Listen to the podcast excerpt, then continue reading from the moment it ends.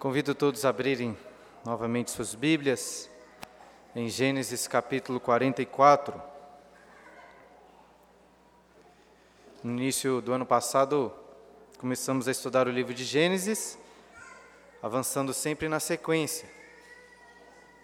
Se você nos visita e talvez não tenha muita ideia da história desse livro, talvez possa se sentir assim perdido um pouco ao longo do sermão, mas não se preocupe.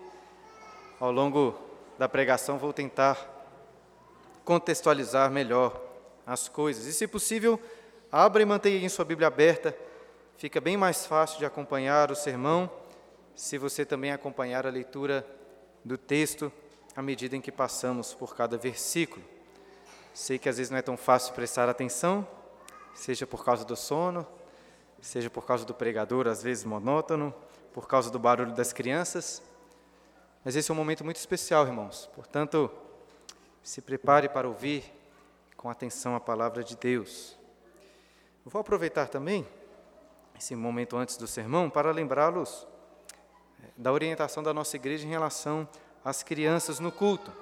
Nós entendemos que é uma bênção ter os nossos filhos participando de todo o culto e sabemos que isso implica em barulhos, em choros, que podem atrapalhar a concentração, principalmente de quem está menos acostumado. E caso você tenha, talvez, dificuldades com isso, o conselho que a gente dá é que você vá se sentando mais à frente, fica um pouco melhor de prestar atenção.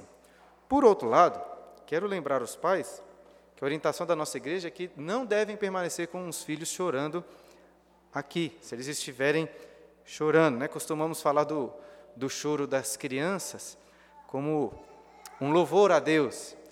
Eu não nego isso, de fato acontece. Mas a realidade é que boa parte dos choros são fruto de pirraça, né, de rebeldia. Portanto, a instrução da igreja é a seguinte: quando o seu filho chorar ou fazer muito barulho, a gente tem até uma instrução ali atrás, depois você pode ver certinho. A não ser que ele pare bem rapidamente, a instrução é que você saia até que ele se acalme. Devemos ensinar e até talvez disciplinar os nossos filhos para que aprendam a permanecer em silêncio na hora do culto. Eu quero também lembrá-los que a acústica da nossa igreja não é das melhores. Portanto, mesmo se você estiver lá atrás, em pé, e seu filho estiver chorando alto, a igreja toda vai escutar, né? O lugar ideal, se o seu filho estiver chorando muito alto, é a sala aqui ao lado. Inclusive, tem uma caixa de som ligado lá. Se você quiser continuar acompanhando o sermão, poderá fazê-lo enquanto acalma o seu filho. Tendo dado, então, essas instruções, vamos aí para Gênesis, capítulo 44.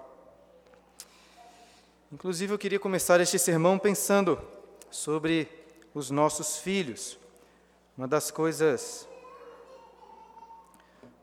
mais difíceis para um pai é ver o seu filho, acho que em especial se for um filho pequeno, passando por uma dor muito intensa, sem que você, pai, consiga fazer algo para parar aquele sofrimento.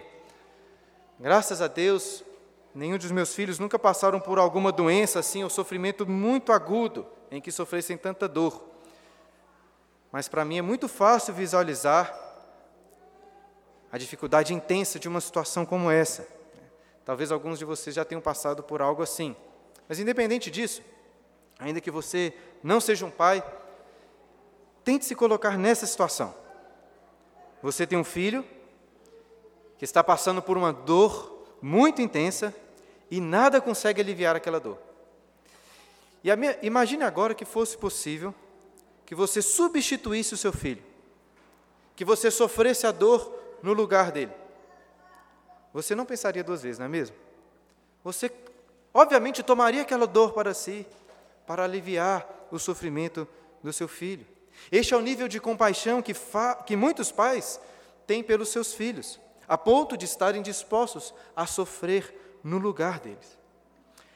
E se você, pelo menos em alguma medida, conseguiu abstrair este sentimento de intensa compaixão, guarde esse sentimento ao longo dessa meditação, pois acredito que esse sentimento irá nos ajudar a entender o que está acontecendo neste capítulo de Gênesis. Então, que Deus assim nos abençoe, o Deus de toda compaixão nos abençoe.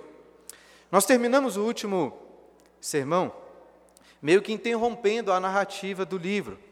O ideal, em termos de compreensão e até de impacto do que nós vamos ler hoje, seria se conseguíssemos voltar aqui em nossas mentes exatamente para o momento da conclusão da pregação passada, e assim continuarmos com o capítulo 44. Mas é claro que não conseguimos fazer isso, portanto, vamos aí rapidamente voltar. Volte para o último versículo do capítulo 43, para tentarmos nos ambientar melhor com o que está acontecendo. Capítulo 43, versículo 34. Então, lhes apresentou as porções que estavam diante dele. A porção de Benjamim era 5 vezes mais do que a de qualquer deles. José estava aqui fazendo um teste com seus irmãos. Talvez por causa da fome, a comida não foi oferecida para todos se servirem à vontade. Uma porção foi servida para cada um dos irmãos. Para Benjamim, porém, o filho favorito do pai, a porção foi 5 vezes maior. Muitos anos atrás, estes irmãos odiaram José pela preferência que sempre era dada a ele. Mas e agora?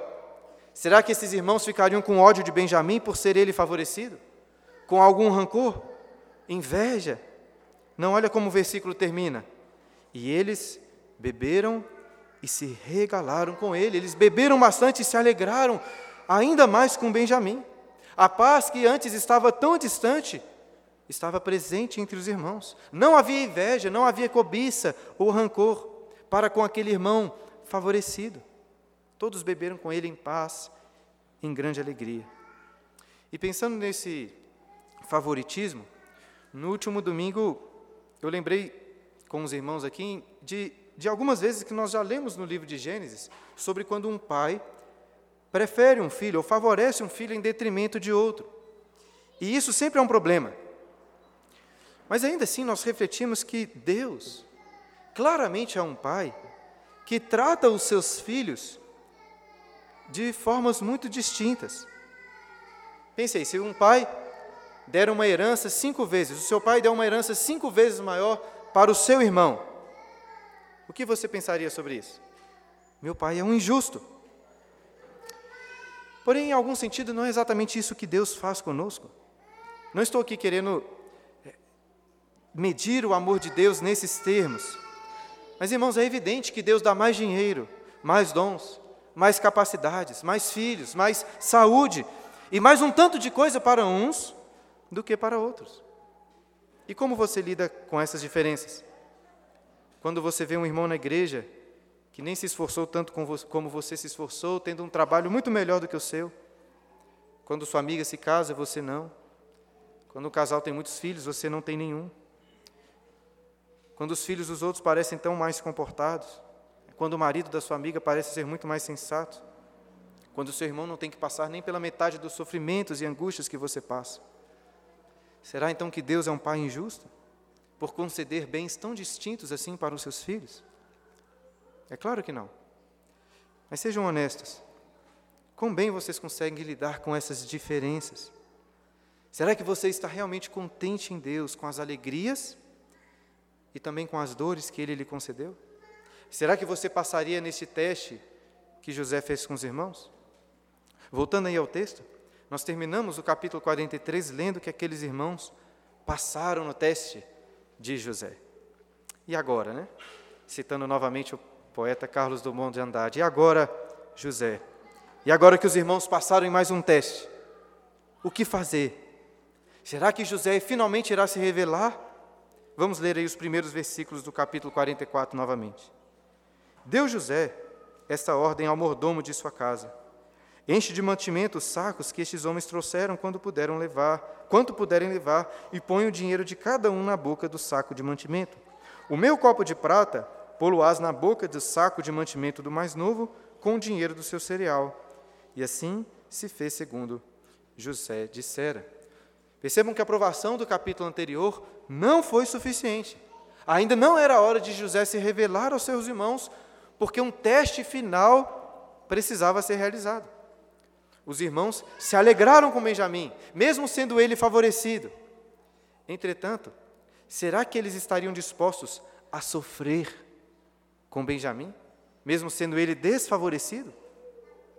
Eu sei que nem é sempre fácil nos alegrarmos sinceramente com os que se alegram, né? Especialmente quando você vê pessoas passando na sua frente, conquistando aquilo que você tanto gostaria de ter. Acredito, porém, que é ainda mais difícil sofrer sinceramente com os que sofrem, a ponto de nos compadecermos e fazermos o que puder para ajudar. E é exatamente essa provação final que os irmãos de José vão passar. E por que eles estão sendo testados aqui? Deixa eu rapidamente lembrar para vocês do contexto dessa história. José é um dos 12 filhos de Jacó que teve o seu nome mudado por Deus para Israel. Estamos aqui estudando sobre a história do povo de Israel. Lá no capítulo 37, lemos que os irmãos de José, por inveja, por ódio, o venderam como escravo para o Egito. Mas Deus, o autor dessa e de todas as outras histórias, conduziu todos os eventos de forma que agora, mais de 20 anos se passaram e José era o maior oficial de todo o Egito, sendo ele o responsável por salvar todos os povos da fome que veio sobre a terra. E nos capítulos anteriores, os irmãos de José, que moravam em Canaã, foram até o Egito comprar comida e se depararam com quem ali? Com José. Entretanto, enquanto José os reconheceu, os irmãos não o reconheceram. Até então, José tinha todos os motivos para crer que aqueles homens eram assassinos, eram maus, considerando o que tinham feito com ele. Mas será que eles tinham se arrependido? Será que José poderia confiar neles novamente? Nós temos aprendido que é para responder essas perguntas que José, como um instrumento nas mãos de Deus, decide provar os seus irmãos. Alguns testes já foram realizados para ver se os irmãos tinham mudado. E depois de algum tempo, nós começamos a perceber uma clara transformação aí no final do capítulo 43, que acabamos de ler. Não há mais ódio entre os irmãos contra aquele favoritismo dado a Benjamim, o irmão mais novo. Pelo contrário, estavam todos muito alegres com ele. Tudo parecia ótimo. Mas ainda era necessário passar por um teste final. Como eu disse, os irmãos se alegraram com Benjamim, mesmo sendo ele favorecido. Mas será que estariam dispostos a sofrer com Benjamim, sendo ele agora desfavorecido? O restante do capítulo vai narrar como que eles se saíram nessa prova. E dando um spoiler para vocês, eles vão passar. E acho que eles vão superar até as melhores expectativas que José podia ter. Versículo 3. De manhã, quando já claro, despediram-se estes homens, eles com seus jumentos. Tendo saído eles da cidade, não se havendo ainda distanciado, disse José ao mordomo da sua casa: Levanta-te e segue após esses homens, e alcançando-os lhes dirás: Por que pagastes mal por bem? Não é este o copo em que bebe meu senhor, e por meio do qual faz as suas adivinhações? Procedestes mal no que fizestes. E alcançou-os e lhes falou estas palavras. Então, de manhã, os irmãos ali se despediram, como se tudo estivessem bem. Estavam voltando para casa com comida, com Simeão, com Benjamim. O pior, porém, estava por vir. José enviou até eles o mordomo que questionou: Por que pagaste mal por bem? Vocês foram tão bem recebidos, com tanta hospitalidade, receberam tanto bem. Por que fizeram mal? Por que roubaram a taça de prata que o meu senhor usa para beber, até para fazer as suas adivinhações? Daqui a pouco eu vou explicar, porque acredito que essa informação sobre as adivinhações é relevante. Mas o importante agora é perceber que os irmãos foram acusados de terem pago o bem que receberam com o mal. Nós sabemos que eles não fizeram isso. Ainda assim, deve ter sido um grande choque para eles ouvir essas palavras. O que eles responderam? Versículo 7. Então lhes responderam: Por que diz meu senhor tais palavras? Longe estejam teus servos de praticar semelhante coisa. O dinheiro que achamos na boca dos sacos de mantimento, tornamos a trazer-te desde a terra de Canaã. Como, pois, furtaríamos da casa do teu senhor prata ou ouro? aqueles dos seus servos com quem for achado, morra, e nós ainda seremos escravos do meu senhor. Eles negam veementemente a acusação, dizendo, longe de nós termos feito tal coisa. Até porque eles argumentam aí, se nós voltamos para devolver o dinheiro, aquele dinheiro que nós encontramos nos sacos de mantimento, por que agora iríamos roubar prata ou ouro da casa do teu senhor? E eles aqui estão tão certos que são inocentes, que colocam as suas vidas nas mãos do mordomo dizendo, olha, verifique as nossas coisas. Se for verdade que um de nós roubou, pode matá-lo, e os demais se tornarão escravos do seu senhor. Eles tinham certeza que eram inocentes. E nós sabemos que eles, de fato, eram inocentes deste furto. Mas será que eram inocentes para com aquele senhor no Egito? É o que vamos descobrir, versículo 10. Então lhes respondeu aqui o mordomo, seja conforme as vossas palavras, aquele com quem se achar será meu escravo, porém vós sereis inculpados. O mordomo responde dizendo que faria conforme as palavras dele, acha que no sentido de aceitar, conferir então os sacos e averiguar quem era, dentre eles, o ladrão. Porém, a pena que ele apresenta aqui agora é mais justa, é mais proporcional. A pessoa com quem se achasse a taça não seria morto, como tinham dito, mas se tornaria escravo, enquanto os outros não seriam tidos por culpados. Eles poderiam voltar para casa livres. E nós já sabemos com quem a taça seria achada. E com isso nós conseguimos aqui antecipar qual era o plano de José. José queria deixar os irmãos em uma situação muito similar à do passado, quando o irmão mais novo, o preferido do pai, virou um escravo, e eles voltaram para casa.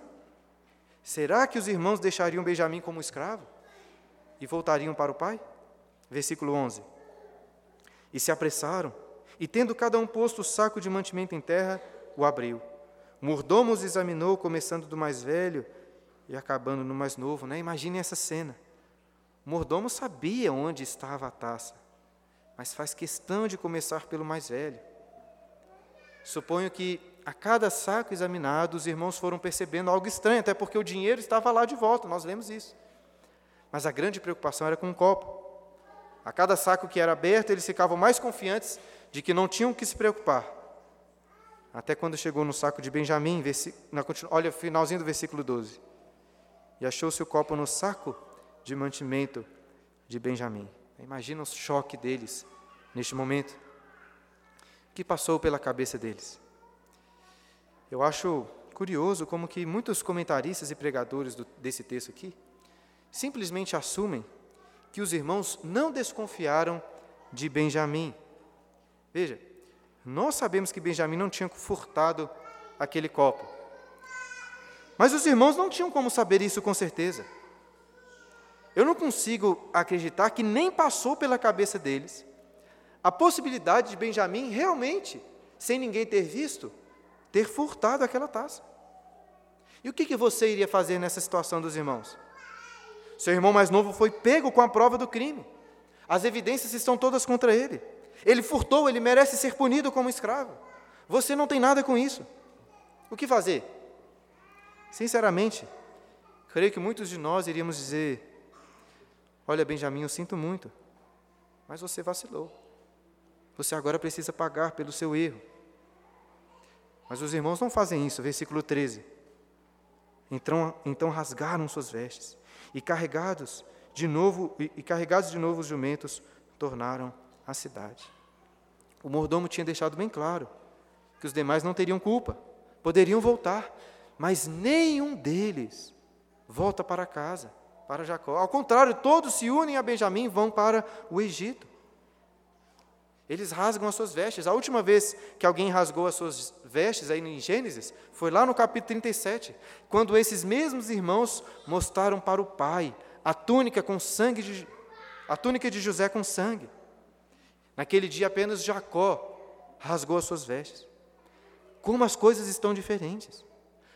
Por muito menos esses homens venderam José, um inocente, como escravo.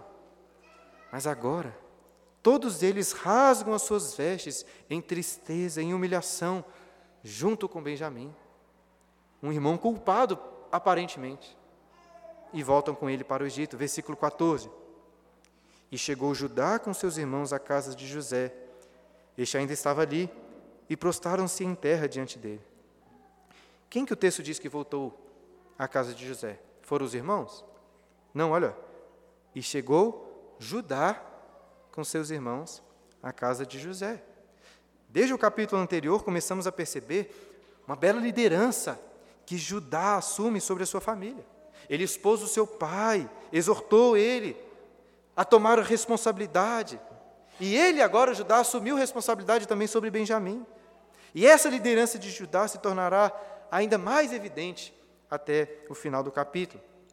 Nós lemos aí que José ainda estava em casa. O texto faz questão de mencionar isso. Ele estava esperando. No mínimo, estava esperando a volta de Benjamim como escravo.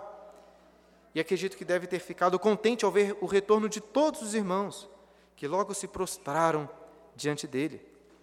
Lembra que José teve 2 sonhos, com os irmãos se prostrando. Mas já é a 3ª vez que isso acontece. Quer dizer, o que acontece aqui é ainda mais drástico. A nossa tradução usa o mesmo verbo para falar das 3 vezes que os irmãos chegaram diante de José. No entanto, no texto hebraico, o verbo utilizado agora é diferente do verbo que foi utilizado das 2 primeiras vezes, nos capítulos anteriores. Antes, a ideia é que eles se inclinaram por respeito a uma autoridade. Agora, de forma bem literal, o texto diz que eles caíram. Eles caíram na presença de José. Se antes ficaram com medo de voltar à casa de José, muito mais medo tinham agora, com os joelhos ali trôpegos, extremamente preocupados. E o que eles escutaram da parte de José certamente não os deixou mais aliviados. Olha aí, capítulo 44, versículo 15. Disse-lhes José: "Que é isso que fizeste? Não sabias vós que tal homem como eu é capaz de adivinhar?" Note que José faz 2 perguntas, e as 2 são dignas da nossa reflexão aqui. Vamos começar pela 2ª pergunta. Ele questiona: "Não sabias vós que tal homem como eu é capaz de adivinhar?" Vocês se lembram que o mordomo havia dito que o copo de José era o copo que ele usava para adivinhações? Por que será que José faz tanta questão aqui de ressaltar o fato que ele conseguia adivinhar as coisas? Será que José tinha se tornado como aqueles magos egípcios, fazendo as suas adivinhações através da água, do vinho no copo? Eu não acho que é este o caso. José, evidentemente, está aqui interpretando um papel. E essa ideia aqui de adivinhação me parece ser uma estratégia de José para apertar mais ainda os irmãos. Como assim? Parece que José está querendo se apresentar como um homem que sabe tudo o que está acontecendo. E se ele disse que um dos irmãos roubou o copo, é porque isso tinha acontecido. Ou seja, se os irmãos já estavam com alguma pulga atrás da orelha quando viram a taça no saco de Benjamim, agora Benjamim parece ainda mais culpado. Eu posso até estar equivocado nessa interpretação, porque não vi tantos comentaristas dando ênfase nisso. Mas a forte impressão que eu tenho é que passou ali pela mente dos irmãos este questionamento. Esse governador do Egito sabe das coisas. Benjamim realmente deve ter roubado essa taça. Benjamim não é inocente. E se eu estou certo dessa interpretação, de que os irmãos tinham motivo para duvidar da honestidade de Benjamim, a resposta que Judá dá na sequência se torna ainda mais impactante. Mas antes, porém, de lermos a resposta, vamos voltar aí à primeira das 2 perguntas que José fez nesse versículo. Ele questionou: "Que é isto que fizestes?"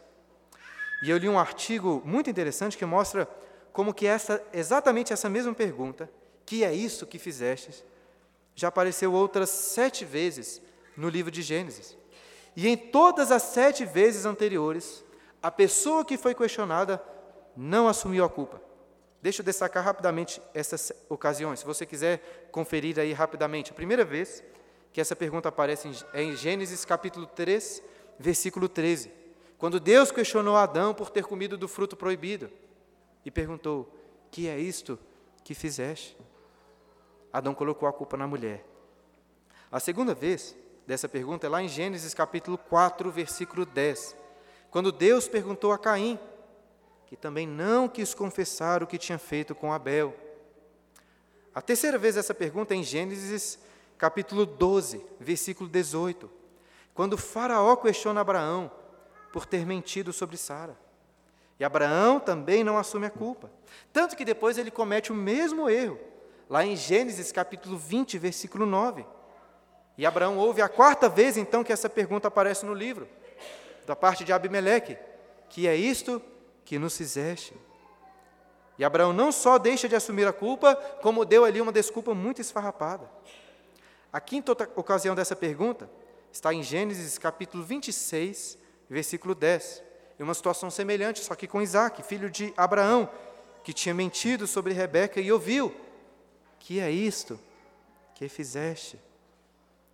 A sexta vez que a pergunta aparece, ela foi proferida por Jacó, em Gênesis 29, versículo 25, quando Jacó perguntou a Labão, seu tio, porque ele tinha dado Lia em lugar de Raquel: o que é isso que fizeste? Labão não quis assumir o erro, disse que aquele era o costume deles. E, por fim, a sétima ocorrência dessa pergunta. Os papéis se invertem e é Labão que questiona Jacó por ter fugido com as suas filhas sem se despedir, e mais, por ter furtado os ídolos da casa. Jacó também não quis. Jacó, na verdade, não sabia que Raquel tinha furtado aqueles ídolos, e assim não assume qualquer culpa. Conseguem perceber o padrão? Por 7 vezes encontramos a mesma pergunta: que é isto que fizestes? E em todas as 7 vezes, a pessoa que foi questionada estava errada, mas foge da pergunta e não assume qualquer culpa. As 7 ocorrências anteriores tornam ainda mais impactante a resposta de Judá agora, quando a mesma pergunta aparece no livro pela 8ª vez: que é isto que fizestes? Resposta está no versículo 16. Então disse Judá: que responderemos a meu senhor? Que falaremos? E como nos justificaremos? Achou Deus a iniquidade de teus servos. Eis que somos escravos de meu senhor, tanto nós como aquele em cuja mão se achou o copo. Essa resposta de Judá é muito inesperada. Muito impressionante. Ele faz exatamente o contrário de tentar se justificar. Através dessas 3 perguntas retóricas, ele reconhece que não tinha qualquer chance de se defender daquela acusação. O que vamos responder? O que falaremos? Como nos justificaremos? E claro, tanto nós, leitores, como José, sabemos que nem Benjamim, nem nenhum desses irmãos era culpado pelo furto da taça de prata. Diante dessa acusação de José, do furto do copo, eles eram inocentes. Judá talvez até podia desconfiar de Benjamim, mas ele sabia que ele não era culpado. Mas mesmo assim, não hesita em afirmar: achou Deus a iniquidade dos teus servos. Judá confessa: todos são culpados. Por quê? Porque todos os mínimos detalhes, desde o capítulo 42 que temos aprendido, quando eles desceram pela primeira vez ao Egito, cooperaram para este momento, para que Judá reconhecesse que Deus estava os castigando por causa daquilo que eles fizeram com José. Não foi só o mordomo que achou o copo, mas Deus achou a iniquidade deles, que estava escondida há mais de 20 anos. E se José chorou da primeira vez que ouviu os irmãos se lembrando do mal que fizeram contra ele, imagino que os sentimentos estavam aqui à flor da pele. Mas José conseguiu se segurar por enquanto, para levar este teste até o fim. E respondeu a Judá, versículo 17. Mas ele disse, José disse: longe de mim que eu tal faça. O homem cuja mão foi achado o copo, este será meu servo. Vós, no entanto, subi em paz para a casa do vosso pai. José usa a mesma expressão que os irmãos usaram antes: longe de mim. Longe de mim punir o justo com o injusto. Apenas o ladrão será punido como escravo, os demais podem subir em paz para o vosso pai. Há 20 anos, apenas 25 de prata, esse mesmo Judá ofereceu de vender José como escravo. Muito mais estava em jogo agora aqui. José estava dando aos irmãos a liberdade de voltar em paz para o pai. Mas as coisas eram muito diferentes agora. Os irmãos não vão deixar Benjamim como escravo. Não é possível voltar em paz sem o irmão. E diante dessa situação extrema, encontramos uma das mais extremas e belas atitudes encontradas em todas as Escrituras. Vamos ler com atenção, do versículo 18 ao 29, as palavras de Judá. Então Judá se aproximou dele e disse: Ah, Senhor meu, rogo-te, permita que teu servo diga uma palavra aos ouvidos do meu senhor, e não se acenda a tua ira contra o teu servo, porque tu és como o próprio Faraó. Meu senhor perguntou aos seus servos: Tendes pai ou irmão? E respondemos a meu senhor: Temos pai já velho, um filho da sua velhice, o mais novo, cujo irmão é morto. E só ele ficou de sua mãe, e seu pai o ama. Então disseste a teus servos: Trazei-mo para que ponha os olhos sobre ele. Respondemos ao meu senhor: O moço não pode deixar o pai. Se deixar o pai, este morrerá. Então disseste aos teus servos: Se vosso irmão mais novo não descer convosco, nunca mais me vereis o rosto. Tendo nós subido a teu servo, meu pai, e a ele repetido as mesmas palavras de meu senhor, disse nosso pai: Voltai, comprai-nos um pouco de mantimento. Nós respondemos: Não podemos descer. Mas se nosso irmão mais novo for conosco, desceremos, pois não podemos ver a face do homem se este nosso irmão mais moço não estiver conosco. Então nos disse o teu servo, nosso pai: Sabeis que minha mulher me deu 2 filhos.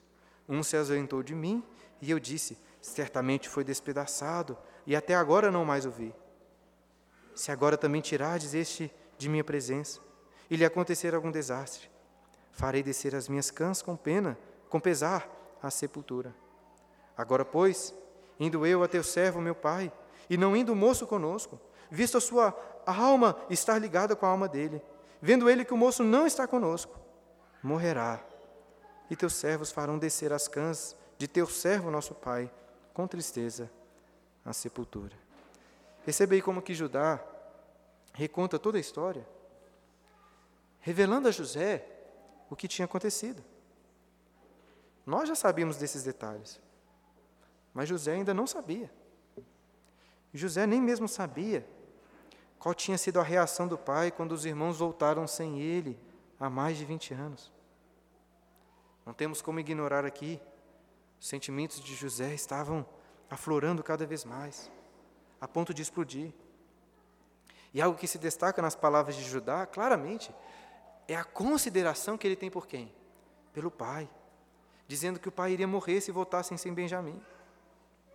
Antes, Judá nem se importou com os sentimentos do pai quando mostrou para ele aquela túnica ensanguentada de José.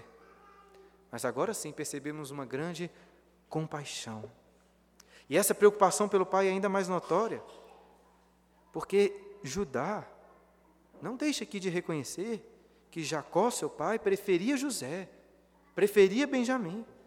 Judá sabia que não estava entre os filhos favoritos e queridos do pai. Mesmo assim, ele demonstra compaixão imensa pelo seu pai. E qual que é o sentido de contar toda essa história para aquele governador do Egito?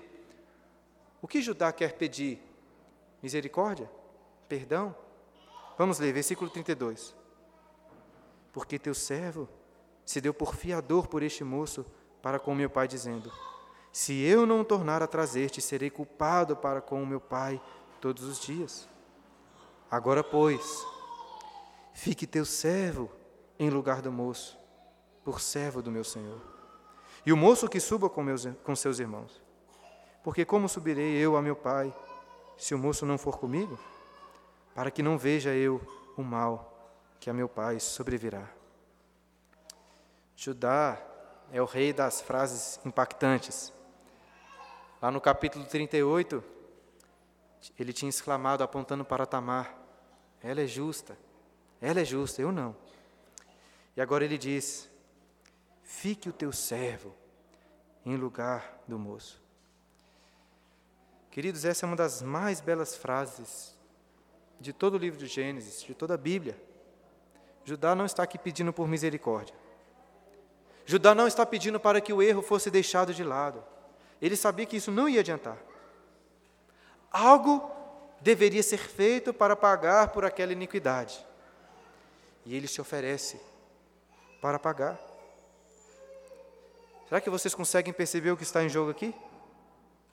Judá, que entregou a túnica ensanguentada de José para o pai, agora não aceita voltar sem Benjamim. Judá, que vendeu José como escravo, agora se oferece para se tornar escravo em lugar de Benjamim. E como escravo, Judá nunca mais seria livre, nunca mais voltaria para sua família, os veria nem sua esposa, nem seus filhos, nem ninguém da sua casa. Nós sabemos o fim dessa história. Judá não sabia. Ele realmente estava abrindo mão de tudo. Abrindo mão de tudo pelo seu irmão caçula. José era inocente. Benjamim tinha todas as evidências contra ele. Era diferente a situação. Benjamim parecia culpado. Ainda assim, Judá clama para que fosse colocado no lugar de Benjamim. Lembra daquele sentimento que falamos no início? De um pai que, por intensa compaixão, desejaria sofrer a dor no lugar do seu filho? Creio que é este sentimento de compaixão que Judá agora demonstra para com seu irmão. E essa resposta de Judá é tão surpreendente que eu acho que surpreendeu até mesmo José. E surpreendeu muito. Eu duvido que José conseguiu adivinhar com o seu copo esse pedido de Judá. E se das últimas vezes ele conseguiu segurar o choro para sair, agora não conseguiu se conter mais. Lê comigo o início do capítulo 45. Então José, não se podendo conter diante de todos os que estavam com ele, bradou: "Fazei sair todos da minha presença." E ninguém ficou com ele, quando José se deu a conhecer a seus irmãos. E levantou a voz em choro, de maneira que os egípcios o ouviam, e também a casa de Faraó. José finalmente se revelou aos seus irmãos, chorando tão alto que todos os vizinhos estavam ouvindo. Seria maravilhoso contemplarmos essa cena aqui. Nenhuma novela, nem mesmo um bom filme dirigido pelo Coppola poderia registrar tão bem este momento. No início, tinha dito que o ideal, em termos de compreensão e até de impacto, para a meditação deste capítulo, seria se conseguíssemos voltar nossas mentes exatamente para aquele momento da conclusão da pregação passada, e assim continuarmos com este capítulo, capítulo 44. Da mesma maneira, o ideal seria que continuássemos agora com o capítulo 45, para seguirmos aí no embalo dessas profundas emoções. Mas não se preocupem, né? Não vou continuar, vou parar por hoje aqui. Mas tentem, irmãos, armazenar aí na memória esse momento tão impactante, quando Judá diz que eu fique no lugar de Benjamim. E mais importante do que guardar este momento para o próximo sermão, é guardar esse momento em seu coração, refletindo sobre as aplicações disso para a sua própria vida. Se no último sermão nós meditamos como é difícil nos contentarmos e nos alegrarmos quando vendo os outros sendo muito favorecidos por Deus, com mais dinheiro, com mais dons, com mais capacidades, com mais filhos, com mais saúde, com mais um tanto de coisas. Hoje nós precisamos inverter o cenário. Os irmãos se alegraram com Benjamim, mesmo sendo ele favorecido. Será que eles estariam dispostos a sofrer com ele, sendo desfavorecido? Foi a pergunta que nós levantamos. E vimos que sim, estavam dispostos. E mais do que sofrer junto com Benjamim, Judá se ofereceu para sofrer no lugar de Benjamim. Como que você passaria neste teste aqui? E crianças, quero chamar a atenção de vocês, prestem atenção aqui. Quando o seu irmão faz uma coisa errada, o que você faz? Você vai logo contar e dedurar para o seu pai o erro do seu irmão? Será que vocês ficam felizes em ver o seu irmão sendo castigado? E quando a sua mãe pergunta quem que fez a bagunça, você vai logo dizendo que não foi você, apontando o dedo para o seu irmão? Judá é um bom exemplo para vocês, crianças. Judá preferiu assumir a culpa do seu irmão. Ele ofereceu ser disciplinado no lugar dele.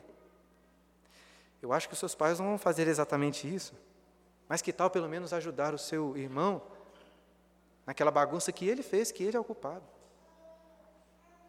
Que tal assumir junto com ele o castigo e tentar ajudá-lo?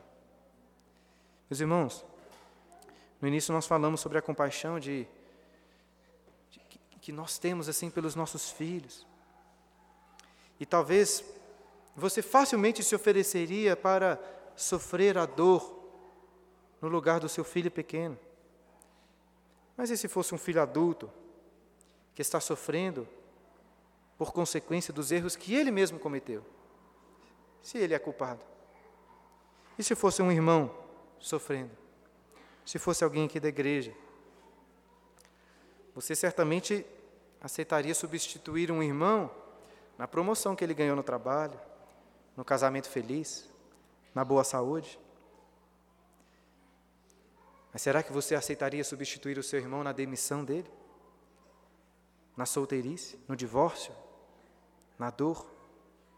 Qual é o nível de compaixão que você tem pelo seu irmão? Até mesmo por aquele que vacilou e está por isso colhendo as consequências do pecado.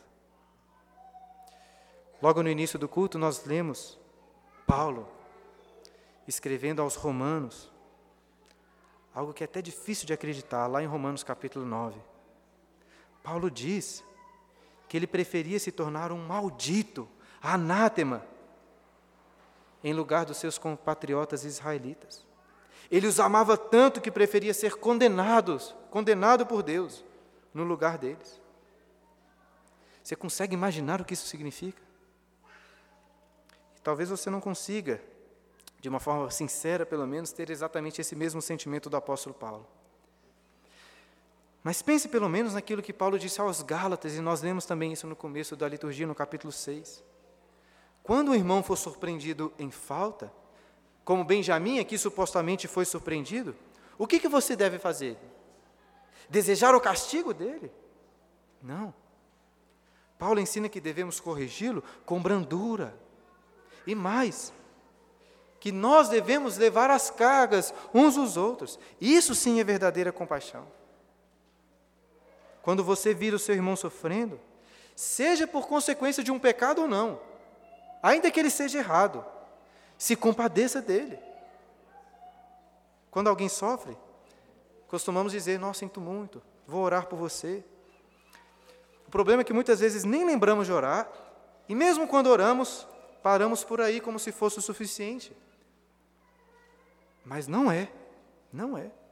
A compaixão sincera deve levá-lo a se esforçar para que a sua oração pelo bem do próximo se cumpra, sendo você mesmo um instrumento de Deus para aliviar o sofrimento do seu irmão. É o que você está disposto a fazer no lugar dele? Qual fardo você está disposto a carregar no lugar dele? Judá pediu para se tornar um escravo no lugar de Benjamim. O que você estaria disposto por fazer em compaixão pelos seus irmãos aqui? E talvez você não ache tão justo se comparar com Judá. Afinal de contas, apesar dele ser inocente quanto àquela taça furtada, Judá não era inocente quanto a José. E você, por acaso, é inocente? Você furtou muito mais do que uma taça. E não foi do grande governador do Egito. Foi do governador de todo o universo. Deus te fez o bem, oferecendo a você muito mais do que hospitalidade, como José ofereceu aos irmãos. Deus te deu a vida, Deus te deu muitas outras bênçãos. Ainda assim, cabe a você aquela frase do mordomo, que o mordomo disse para os irmãos: vocês pagaram bem com o mal. Portanto, meu irmão, rasgue as suas vestes, reconheça a sua culpa, reconheça a sua vergonha, e busque a Deus, com os joelhos trôpegos, caindo diante da sua presença. Quando lhe for perguntado, que é isso que fizeste? Não fuja da pergunta, como Adão, como tantos outros fizeram no livro de Gênesis. Faça como Judá. Reconheça que você não pode responder ou falar nada para justificar os seus erros. Você merece ser condenado. Em alguns momentos, talvez você pode até se sentir melhor do que aquele irmão que está sofrendo por causa das consequências do pecado, dos pecados que ele cometeu. Pare com isso. Estamos aqui todos no mesmo barco. Não tem nenhum aqui que merece ser mais castigado por Deus do que você merece. Nenhum. Lembre-se disso. E passe então a ter compaixão para com os que sofrem, mesmo os que sofrem por causa dos seus pecados. Faça como Judá. A compaixão dele foi surpreendente. Ele é o irmão que estava disposto a abrir mão de tudo por Benjamim. Agora, por mais impressionante que tenha sido, Judá é apenas uma sombra do perfeito irmão. Judá começou essa história lá no capítulo 37, como um tipo de Judas, o traidor que vendeu seu irmão por moedas de prata. Mas Judá termina essa história como um tipo de Cristo, o irmão que se oferece para sofrer em nosso lugar. Benjamim tinha todas as evidências contra ele, que era culpado daquele furto. Ainda assim, Judá se oferece para ser colocado no lugar dele. Irmãos, todas as evidências estão contra nós. E diferente do caso de Benjamim, realmente somos culpados. Ainda assim, Cristo se ofereceu para ser colocado em nosso lugar. Se Judá estava disposto a deixar sua família, Jesus deixou a sua glória nos céus para se tornar um servo em nosso favor. E eu disse anteriormente que Judá é o rei das frases impactantes, mas Cristo, é Cristo, filho de Judá, que disse e de fato cumpriu: fique o teu servo em lugar do moço. Jesus assumiu a nossa culpa. Jesus é o perfeito Judá que disse: ele é justo, apontando para você e para mim. Eu não. Se fez injusto em nosso favor. Judá não precisou de ir até o fim cumprindo as suas palavras. Por quê? Porque José chorou, se revelou aos irmãos, concedendo a eles graça e salvação. Mas Cristo foi até o fim. Ele chorou as lágrimas de sangue, de dor em nosso lugar. Ninguém salvou Jesus da cruz, porque os pecados de Judá e os nossos pecados precisavam ser punidos, não podiam ficar impunes. Jesus foi traspassado pelas nossas transgressões. Ele foi moído pelas nossas iniquidades. Ele trouxe sobre si o castigo que nos dá a paz. Começamos o sermão falando daquele sentimento que um pai tem pelo filho, ao vê-lo sofrer. Tente mais uma vez abstrair esse sentimento.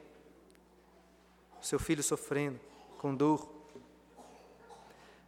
para então compreender um pouco melhor a cruz. Quando o Pai, como lemos em Isaías 53, versículo 10, o Pai se agradou em moer o filho, o seu próprio filho, quando este ofereceu sua alma em favor dos nossos pecados. Nós furtamos muito mais do que um cálice de prata, mas Cristo bebeu o cálice da ira de Deus em nosso favor. Ele é o perfeito substituto. E assim como José se revelou aos irmãos, quase que voltando dos mortos, Cristo de fato ressuscitou dentre os mortos ao terceiro dia e se revela a nós hoje, meus irmãos. Graças a Deus por Jesus.